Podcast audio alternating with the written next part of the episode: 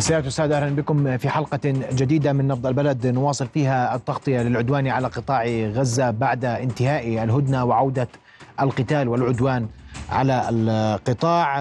أبدأ بالحديث عن التجدد في تجديد العدوان على القطاع وتجدد المعارك ما بعد الهدنة. أرحب بالخبير الاستراتيجي والعسكري الأستاذ نضال أبو زيد. أستاذ نضال مساء الخير. مساء الخير. رؤيا بودكاست.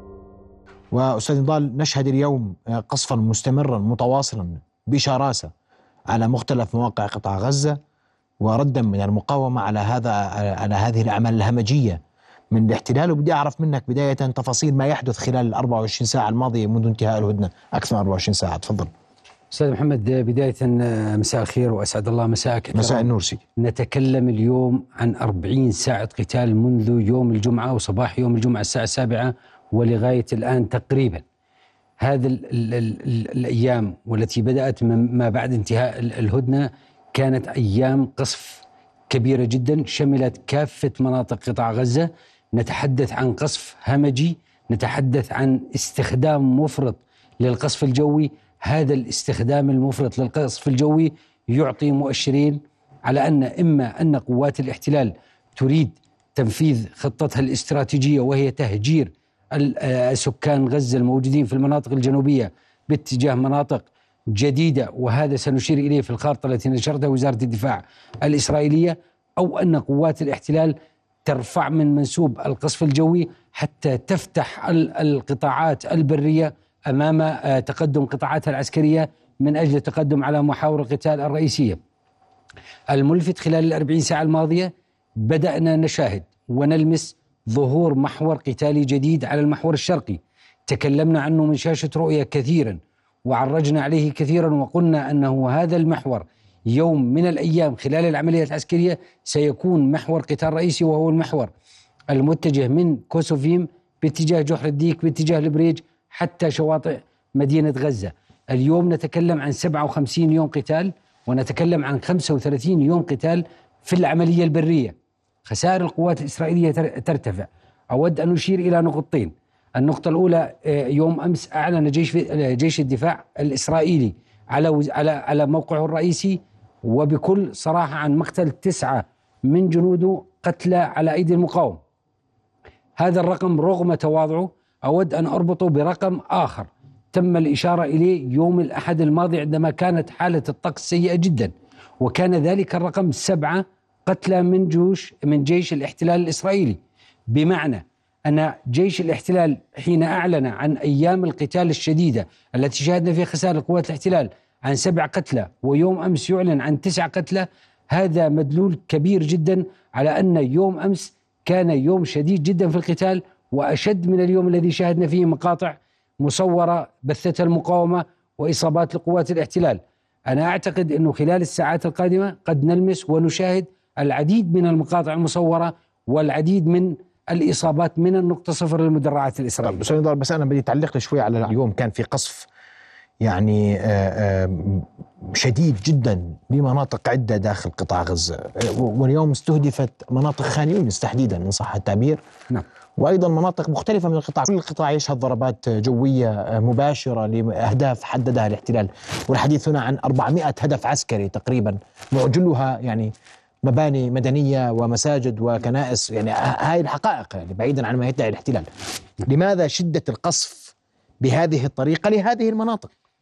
القصف الجوي شمل المناطق الشمالية من قطاع غزة بالتحديد على المحور الشمالي الشرقي والمحور الشمالي الغربي وتكلم فيه بإسهاب كثيرا على هذه المحورين. لكن في المنطقة الشمالية القصف تركز في قلب غزة المدينة. يبدو أن قوات الاحتلال تريد فتح الطرق للقطاعات البرية للوصول إلى منطقتين رئيسيتين وهي حي الزيتون وحي النصر وهذه المنطقة يبدو أن قوات الاحتلال تفكر فيه مليا بأن هذه المنطقة تحدثنا عنها كثيرا أنها center of gravity أو مركز ثقل استراتيجي للمقاومة في المناطق الشمالية من قطاع غزة. اذا إذا ما ذهبنا جنوبا باتجاه المناطق جنوب وادي غزة بالتحديد من وادي غزة وحتى رفح جنوبا كان هناك قصف جديد وهذا القصف شمل الجو والبر من المدفعية والغريب في هذه المرة الذي يختلف عن كل المرات أن القطع البحرية شاركت بشكل مباشر في عمليات القصف التمهيدي على هذا على هذه المنطقة. المنطقة الجنوبية من غزة فقط أود أن أوضح هذه المنطقة ديموغرافيا وجغرافيا. هذه المنطقة تقريبا هي آه، منطقة تبعد آه، من من من حدود غزة الشمالية. حتى رفح هي كل المنطقة هي طولها 40 كيلومتر. المنطقة الجنوبية من قطاع غزة ل 31 كيلومتر. إذا ما أخذنا بعين الاعتبار أن 57 قتال جوي وبري وبحري و35 يوم قتال بري وقوات الاحتلال لا تزال تقاتل في 10 كيلومتر وهي المنطقة الشمالية من قطاع غزة. إذا ماذا ستفعل قوات الاحتلال في الثلاثين كيلومتر المتبقيات؟ دعنا نذهب إلى الخارطة مباشرة ونتحدث عن المنطقة الجنوبية من قطاع غزة. هذه المنطقة الظاهرة على الخارطة يوجد فيها محور رئيسي تكلمنا عنه في وقت سابق. هذا المحور يبدأ من قاعدة كوسوفيم زي ما هو ظاهر على الخارطة مباشرة باتجاه المنطقة الرئيسية باتجاه طريق صلاح الدين.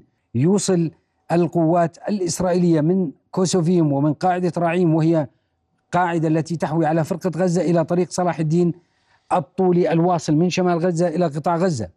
أود أن ألفت الانتباه هنا أن هناك طريق عرضاني آخر يستخدم من قبل قوات الاحتلال وهذا الطريق الذي يتجه من كوسوفيم ويعرف بمعبر كوسوفيم. هذا من كوسوفيم إلى طريق المطاحن حسب ما يعرف عند الغزيين باتجاه الشاطئ. أعتقد أن القوات الإسرائيلية إذا ما أخذنا بعين الاعتبار أن هذه القوات تقريبا مشابهة للقوات على القاطع الشمالي على المحور الشمالي الشرقي والمحور الشمالي الغربي هذه قوات مدرعة مسندة ومعززة بآليات أو بألوية بألوية من ألوية النخبة. بالتالي هذه القوات ستسلك معبر كوسوفيم أو طريق كوسوفيم باتجاه طريق المطاحن حتى تصل إلى شاطئ غزة. وبالتحديد عند طريق الرشيد الساحلي الذي أشرنا إليه وتكلمنا عنه كثيرا. هذه الخطوة تريد منها قوات الاحتلال تقسيم غزة إلى قلنا سابقا آه، وادي غزة يفصل شمال غزة عن جنوب غزة. الآن نتكلم عن طريق عرضاني وهو طريق كوسوفيم وسنسمع عنه كثيرا وبالتالي يبدو أن شكل المناورة للقوات الإسرائيلية قد بدأ يتضح في المنطقة الجنوبية من قطاع غزة. هو يريد تقسيم غزة إلى أربع مناطق رئيسية الجزء الأول من طريق كوسوفيم وحتى وادي غزة والجزء الثاني من طريق كوسوفيم حتى آه، معبر رفح. ولكن أيضا يريد فصل هذا الجزء بطريق أو معبر صلاح الدين من الشمال إلى الجنوب حتى يقسم جنوب غزة إلى أربع قطع رئيسية. ولكن هل تستطيع القوات الإسرائيلية المتحشدة على حدود غزة الشرقية معالجة الموقف في المناطق أنت الجنوبية؟ اليوم بدي أقسم جنوب غزة صح؟ نعم. كيف بدي أقسمها يعني؟ عندك شرح تفصيلي؟ وين بده يروح في الناس؟ نعم. هو ما عاد اليوم اليوم هو آه، يعني ثلثي أهالي شمال قطاع غزة يقطنون جنوبها اليوم صح؟ نعم حتى تتضح الصورة سأذهب إلى خارطة هذه الخارطة تقريبا مشابهة للخارطة التي نشرت على موقع وزارة الدفاع الإسرائيلية وتم توزيعها على أهالي سكان غزة أو بالتحديد وزعت في خان يونس وفي حي المغازي وفي منطقة رفح. تم تقسيم جنوب غزة إلى بلوكات رئيسية مربعات هذه المربعات كل مربع أخذ رقم وبالتحديد هذه المناطق من آه، طريق كوسوفيم التي تكلمنا عنها ومن وادي غزة شمالا وحتى رفح معبر رفح جنوبا. قسمت المنطقة إلى مربعات وكل مربع أخذ رقم. هذه الأرقام يبدو أن القوات الإسرائيلية أقنعت الجانب الأمريكي حين انتهت من الهدنة وحاول الجانب الأمريكي الضغط على القوات الاحتلال بأن تقلل من حجم الخسائر المدنية فقاموا بنشر هذه الخطة أو هذه الخارطة حتى يقنعوا الأمريكان أن عمليات القصف ستشمل كل مربع على حدة وسيتم تبليغ أهالي أو سكان. ذلك المربع للتحول إلى مربع آخر. لكن هذا الظاهر لكن الباطن من هذه الخطة هي خطة تهجير واضحة جدا لسكان جنوب غزة باتجاه منطقة ظهرت على الخارطة التي نشرها قوات الاحتلال وهذه المنطقة داخل الحدود المصرية في منطقة سيناء وسجل كيف؟ وسجل على هذه المنطقة أنها منطقة عازلة. بس كيف اليوم الجانب المصري واضح. نعم. معلش معلش نضل بك بدنا نحكي شوي واقعية. اليوم الجانب المصري تحديدا واضح تماما. هو والجانب الأردني في موضوع التهجير. هذا موضوع ليس يعني لا مثار جدل ولا نقاش ولا بحث وتحدثوا فيه. في السر والعلن على الطاولة تحت الطاولة التهجير مرفوض منطقة عازلة في قطاع غزة أو في الضفة الغربية مرفوضة. عندما يتحدث احتلال عن مثل هذه المنطقة العازلة هذا بالنسبة على أقل تقدير كعربي استمعت لكل ما يتم الحديث عنه. هذا مصريا مش مرفوض. غير غير مقبول. وانتهى نعم. الموضوع. هذا ما نتحدث عنه أن هل فكرة التهجير مقبولة لدى الجانب المصري؟ الإجابة واضحة جدا هي غير مقبولة. ورفضها الجانب المصري. هل هي مقبولة لأي طرف آخر؟ هي غير مقبولة. حتى الجانب الفلسطيني يرفض. هي هي غير مقبولة لأي جانب مشارك في العمليات. لكن عندما ينشر قوات الاحتلال هذه الخطة أو هذه الخارطة ويوزعها على سكان مدينة غزة وواضح جدا فيها منطقة المنطقة العازلة كانت واضحة جدا في الخارطة التي هو يتحدث عن منطقة عازلة هي ضمن الحدود والسيطرة والسيادة المصرية. دعني فقط أود أن أشير إلى نقطة أن هذه المنطقة ال- ال- المتاخمة للحدود المصرية آه، مع غزة هذه المنطقة تعرف بمنطقة عازلة وهي ليست خاضعة للقوات المصرية مباشرة. هي منطقة عازلة ما بين غزة وما بين الحدود المصرية داخل شريط سيناء هي شريط طولي كيف؟ تقريبا يبلغ عمقه 2.5 كيلو متر هاي 2.5 بطول- كيلو نعم 2.5 كيلو متر بطول الشريط الحدودي مع آه، حدود غزة وبالتالي هذه الخارطة أو الفكرة التي قديش توسع بشر؟ هذا ما تبنى بسألك أنا عليه سؤال منطقي. هذا ما تبنى عليه الأفكار أو الخطة الإسرائيلية لكن هل الخطة الإسرائيلية قابلة للتطبيق؟ بدي أسألك سؤال ثاني معلش أنا عشان أنت بتحكي خطة إسرائيلية مش خلاف لكن هذا هذا الخط الحدودي اليوم لا- يعني أنا بدي أرجع لمنطقه رفح والخط الواصل من آه، البحر المتوسط إلى آه، الحدود الغ... آه، آخر نهاية الحدود الغزية المصرية وحتى معبر رفح طيب نعم. كل هذا الخط نعم. هذا الخط اليوم بدهم ال ال ال ال من من يحكم السيطرة عليه الآن هذا الخط محكوم بمعبر وحيد. هذا في حاجز أمني محكوم في معبر واحد اللي هو معبر رفح. معبر رفح تكلمنا عنه أنه ليس لا يخضع للسيادة المصرية من الدخول وللسيادة الإسرائيلية من الخروج. وتحت سيطرة دول الترويكا الأوروبية لهم مندوب موجود في تل أبيب. وأي دخول وخروج إلى هذا المعبر يتم من خلال تمرير. الأسماء من خلال المندوب. مرق لي أنا مع تل بر أبيب. رفح. أنت بتقول لي خط حدودي. هذا الناس بدها تهرب. زي ما هم متخيلين. نعم. وتتحرك بهذا الاتجاه صح؟ اللي متحركوا من معبر رفح يعني ومصر تقول لهم أهلا وسهلا. الآن هذا ما وضعه القوات الإسرائيلية لكن هل هو قابل للتطبيق؟ هل يبقى يقبل به الجانب المصري ويتم استقبال هذا العدد الضخم من المهجرين أو النازحين من غزة إلى هذه المنطقة التي طرحها الجانب الإسرائيلي؟ هذا ما ننتظر مع آه، آه، اقتراب العمليات من المناطق الجنوبية هي من قطاع ملش في غزة. الجنوب يا نضال بيك الضرب شغال في الجنوب. سيدي العمليات ضرب البرية- جنوني يعني مصروعين يعني عشان العمليات, بالعاميه العمليات البرية في المنطقة الجنوبية لغاية الآن لا تزال محدودة مقارنة مع المنطقة الشمالية من قطاع غزة. وبالتالي لغاية هذه اللحظة رغم القصف الجوي لا نقول أن العمليات البرية قد بدأت في المنطقة الجنوبية ماشي من بس أنت قطاع اليوم إحنا اليوم بحكي أنا معك بوضوح وأنا بدنا نفهم عسكريا شو اللي بيصير. معلش اسمح لي. مم. أنا اليوم بتابع وبشاهد وشفت مشاهد بعينك قصف متواصل ومستمر للمدفعية والطيران والقطع البحرية لمنطقة جنوب قطاع غزة أنت بتقول اليوم أقنع آه، ما هو ما هو- يعني ما هو الجهتين يعني زي خليني أحكيها بالعامية ومعلش اليوم نعم. خليني شوي أكون أكثر عامية أوسخ من بعض أقنع الجانب الامريكي بإيش؟ نعم التقتيل الذي تم كم كم الشهداء اللي قدمته غزه غزة حتى اللحظة رقم تاريخي. جميل. فلكي. الآن لا يقبل عقل انساني الآن عندما يقوم الجانب الإسرائيلي بتقسيم غزة إلى مربعات بناء على خارطة تم توزيعها في غزة ونشرت على موقع وزارة الدفاع للاحتلال وزارة الدفاع الإسرائيلية. الآن هذه الخط الخارطة كما أشرت مربعات أخذت أرقام وبالتالي يتم تبليغ سكان هذا المربع أنه سيتم القصف بعد ساعة لتهجيرهم إلى المربع الآخر. وبالتالي هذه خطة تهجير ممنهجة لسكان غزة باتجاه الجنوب وبالتحديد باتجاه المنطقة التي ظهرت على الخارطة وهي هاي المنطقة برضه ما جاوبتني على. السؤال هذا الخط الطويل افترض أي حدا حاول يخترقه في الزمانات من يتصدى له الآن الإجابة على سؤالك هل يقبل الجانب المصري بهذه الخطة الإسرائيلية أم لا ما هو مرفوض مش معقول. ما هو رافض طب إذا ما تم الضغط على الجانب المصري من قبل المجتمع الدولي أو من قبل الم- المنظمات الإنسانية هل يقبل أم لا مبكر جدا الحكم على أنه هل يقبل الجانب المصري بهذا الشيء أم أي لا؟ منظمات إنسانية اليوم سيدي الكريم الآن نتكلم عن المنطقة تم وضعها من. قبل الجانب أنت الاسرائيلي بتحكي معي عسكريا م. وأنا بدي أحكي معك بالمنطق اسمح لي نعم منظمات إنسانية وين؟ لا عاد لا أهالي غزة ولا أي عاقل في العالم يصدق أي منظمة إنسانية لأن المنظمة الإنسانية القتل عندها والدمار والحرام والحلال فقط محصور في آه، هذا الكيان. نعم. أما ما يحدث في غزة لا في لا لا, لا دم الأطفال صار آه، حرام آه، محرم دوليا ولا إيش صار محرم دوليا؟ عشان نتفق. نعم. صحيح؟ صحيح. مية- هذا جانب. م. الجانب الآخر اليوم مين؟ غزيين بدهم يردوا على مين؟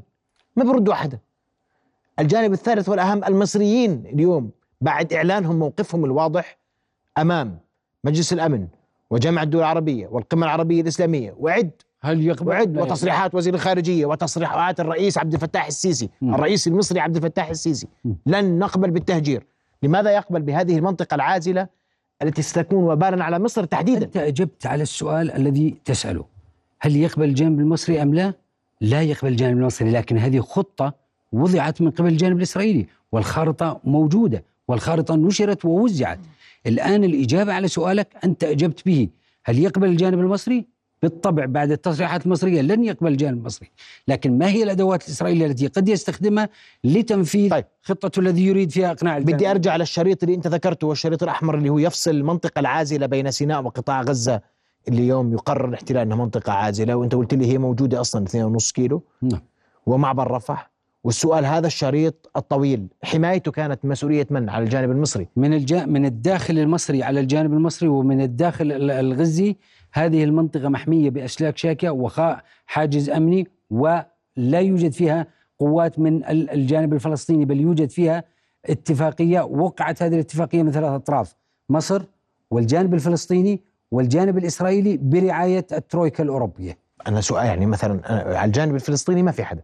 ما في. وفي قوات مصرية على الجانب الآخر. من الجانب المصري. وهذا وهذه القوات يفترض أنها لن تسمح لأحد بالمرور من هذا. طبعاً. في العادة ما بيسمحوا. نهائيا. في حالات اللا عدوان. يسمحوا من خلال المعبر بالموافقة. معبر رفح فقط. فقط. بمعنى آخر هذه منطقة محمية عسكريا حدوديا وفق الأصول. من الجانب المصري. من الجانب المصري. نعم. الجانب الآخر هو الجانب الفلسطيني وما كانتش في سلطة. فما كناش نوقع اتفاقيات كنا نعمل تفاهمات.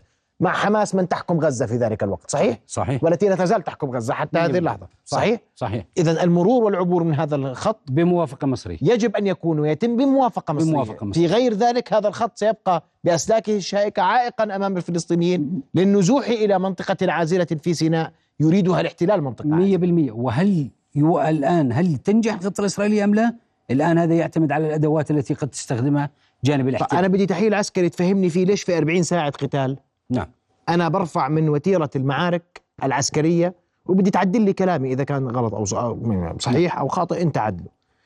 الحديث اليوم كل الحديث أن الاحتلال يريد من هذا الضرب الكثيف جدا. أن يظهر للعالم أنه جدي في استمرار المعركة ما بعد أي هدنة كانت صحيح؟ صحيح. مم. الآن الاحتلال الإسرائيلي بعد الهدنة التي حصلت وحالة الذل التي تعرض لها نتيجة إجبار المقاومة لجانب الاحتلال للجلوس طاولة المفار- المفاوضات وفرض شروط المقاومة فرضت شروطها على جانب الاحتلال. الآن كيف يريد الاحتلال استعادة الصورة النمطية له كقوة ردع سوى باستخدام الماكينة العسكرية؟ إذا ما أخذنا بعين الاعتبار أن اليمين المتطرف أو الأحزاب اليمينية داخل الحكومة الإسرائيلية بقيادة بن غفير هددت بنيامين نتنياهو نفسه باستمرار حكومته أو عدم استمرار حكومته يعتمد على عودة العمليات العسكرية.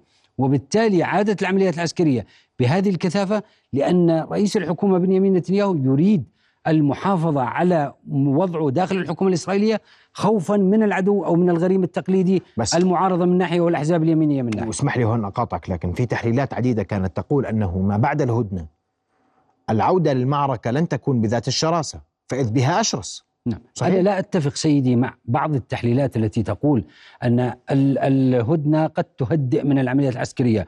قلناها من هنا من برنامج نبض البلد أن العملية العسكرية قد تنعكس سلبا على قوات الاحتلال من ناحية الروح العدوانية لقوات الاحتلال من ناحية أخرى. قوات الاحتلال ستقوم بالزج بقوات طازجة من قوات الاحتياط وهذا يعني أن هذه القوات تريد إعادة تأهيلها من جديد تحتاج إلى وقت لتأهيلها من جديد لأنها تريد معرفة ديموغرافيا المنطقة تريد معرفة جغرافيا المنطقة وتريد معرفة تكتيكات قوات المقاومة. وبالتالي رغم الهدنة الموجودة استفز الاحتلال. أنا معلش القصف الجوي الموجود إلا أن القوات البرية لغاية هذه اللحظة بعد 40 ساعة قتال لم تحقق أي شيء على الأرض يستطيع الناطق الرسمي الخروج ويقول أننا حققنا إنجاز ما. عصابة تل أبيب هل شعرت بالإذلال أكثر عندما خرجت المقاومة من كل صوب وحب في قطاع غزة وسلمت الأسرى لديها دون يعني دون أن تكترث بكل من تحد بكل ما تحدث به الاحتلال عن سيطرة على شمال قطاع غزة أو على مناطق محددة فيه؟ حالة الذل التي تعرض لها الاحتلال وتمريغ أنفه في أثناء الهدنة كانت أكثر من الحالة التي تعرض لها في 7 أكتوبر. ذلك من خلال ميلي عندما تقوم المسام المقاومة بتسليم الدفعة الأولى في خان يونس ثم تنتقل بتسليم الدفعة الثانية في شمال قطاع غزة وبالتحديد في ساحة فلسطين. هذه الساحة التي لها رمزية عند المقاومة وسلم الدفعة الأخيرة والدفعة السابعة أيضا في ساحة فلسطين في الوقت الذي كان يعلن فيه الناطق الرسمي باسم جيش الاحتلال ورئيس وزراء آه، حكومة اليمين المتطرف بنيامين نتنياهو أننا نسيطر على شمال غزة قطاع غزة ولا يوجد مقاومة أو لا يوجد وجود لقوات المقاومة فيها فماذا يعني أن تقوم المقاومة بالتسليم في ثلاث مناطق رئيسية وليس ذلك فقط بل تعمل عرض عسكري في ساحة فلسطين بمشاركة قوات سرايا القدس من الجناح العسكري. وبالتالي هذا قمة الإذلال لقوات الاحتلال وشعرت قوات الاحتلال أنها تعرضت للإهانة وكسرت الصورة التي كانت تتكلم عنها كثيرا ليس في فقط في 7 أكتوبر بل في سبع عمليات تسليم للهدنة.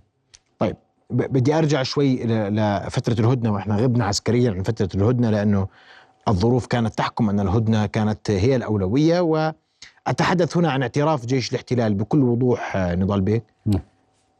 عن عدد قتلاه واصاباته في الحرب على قطاع غزة والعدوان على قطاع غزة. والرقم كان للبعض صادما. عندما يعترف بألف إصابة في القطاع 202 منهم خطيرة بمعنى أنه سيشهد من نحكي عن 200 وفاة قد تكون أو, أو, أو 200 قتيل جديد في جيش الاحتلال.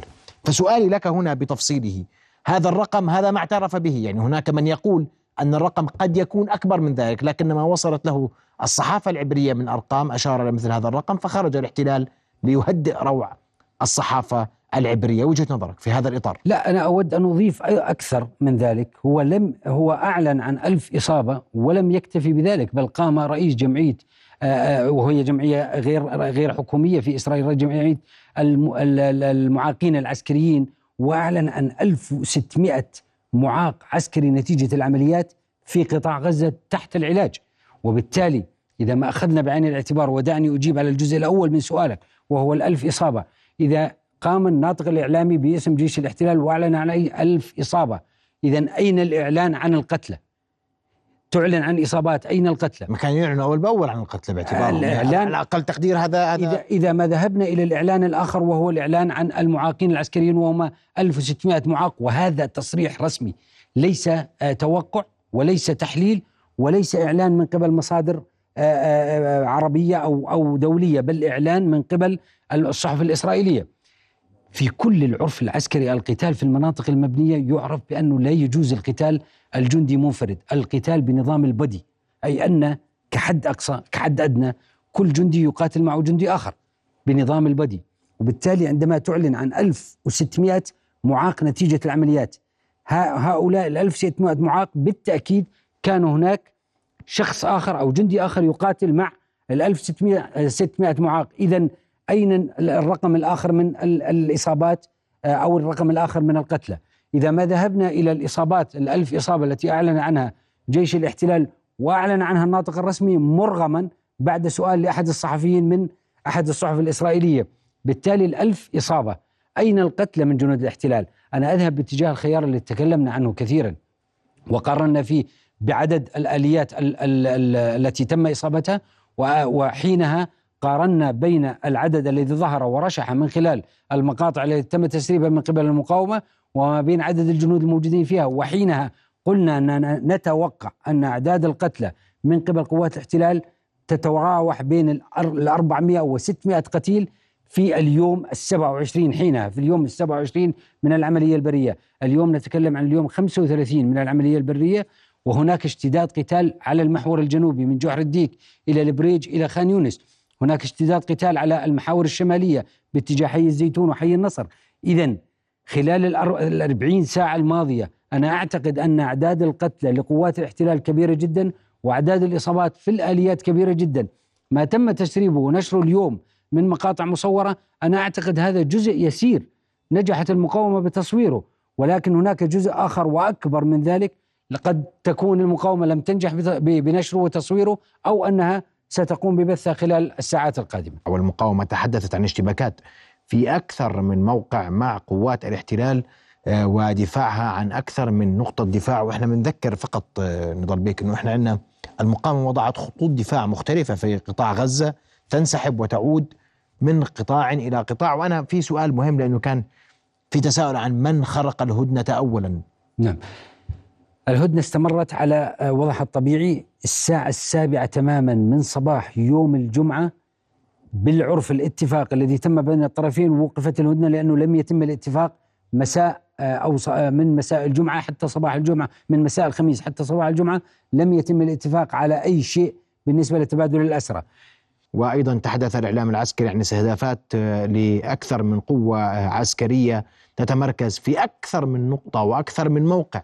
داخل قطاع غزة. تفضل نضال بك يعني إذا ما شاهدنا عمليات القصف هنا هذه في المقاطع التي اليوم تم نشرها من قبل المقاومة هذه تعزز الكلام الذي تحدثنا عنه وتعزز تقييماتنا بأن أعداد الإصابات تفوق الأعداد التي أعلن عنها الاحتلال. عندما نشاهد هذا المقطع بالنسبة للجرافة الموجودة الآن وهذه الجرافة من نوع آه، تي دي آه، تسعة وتحمل جنديين ويتم قصفها الآن ويتم تدميرها.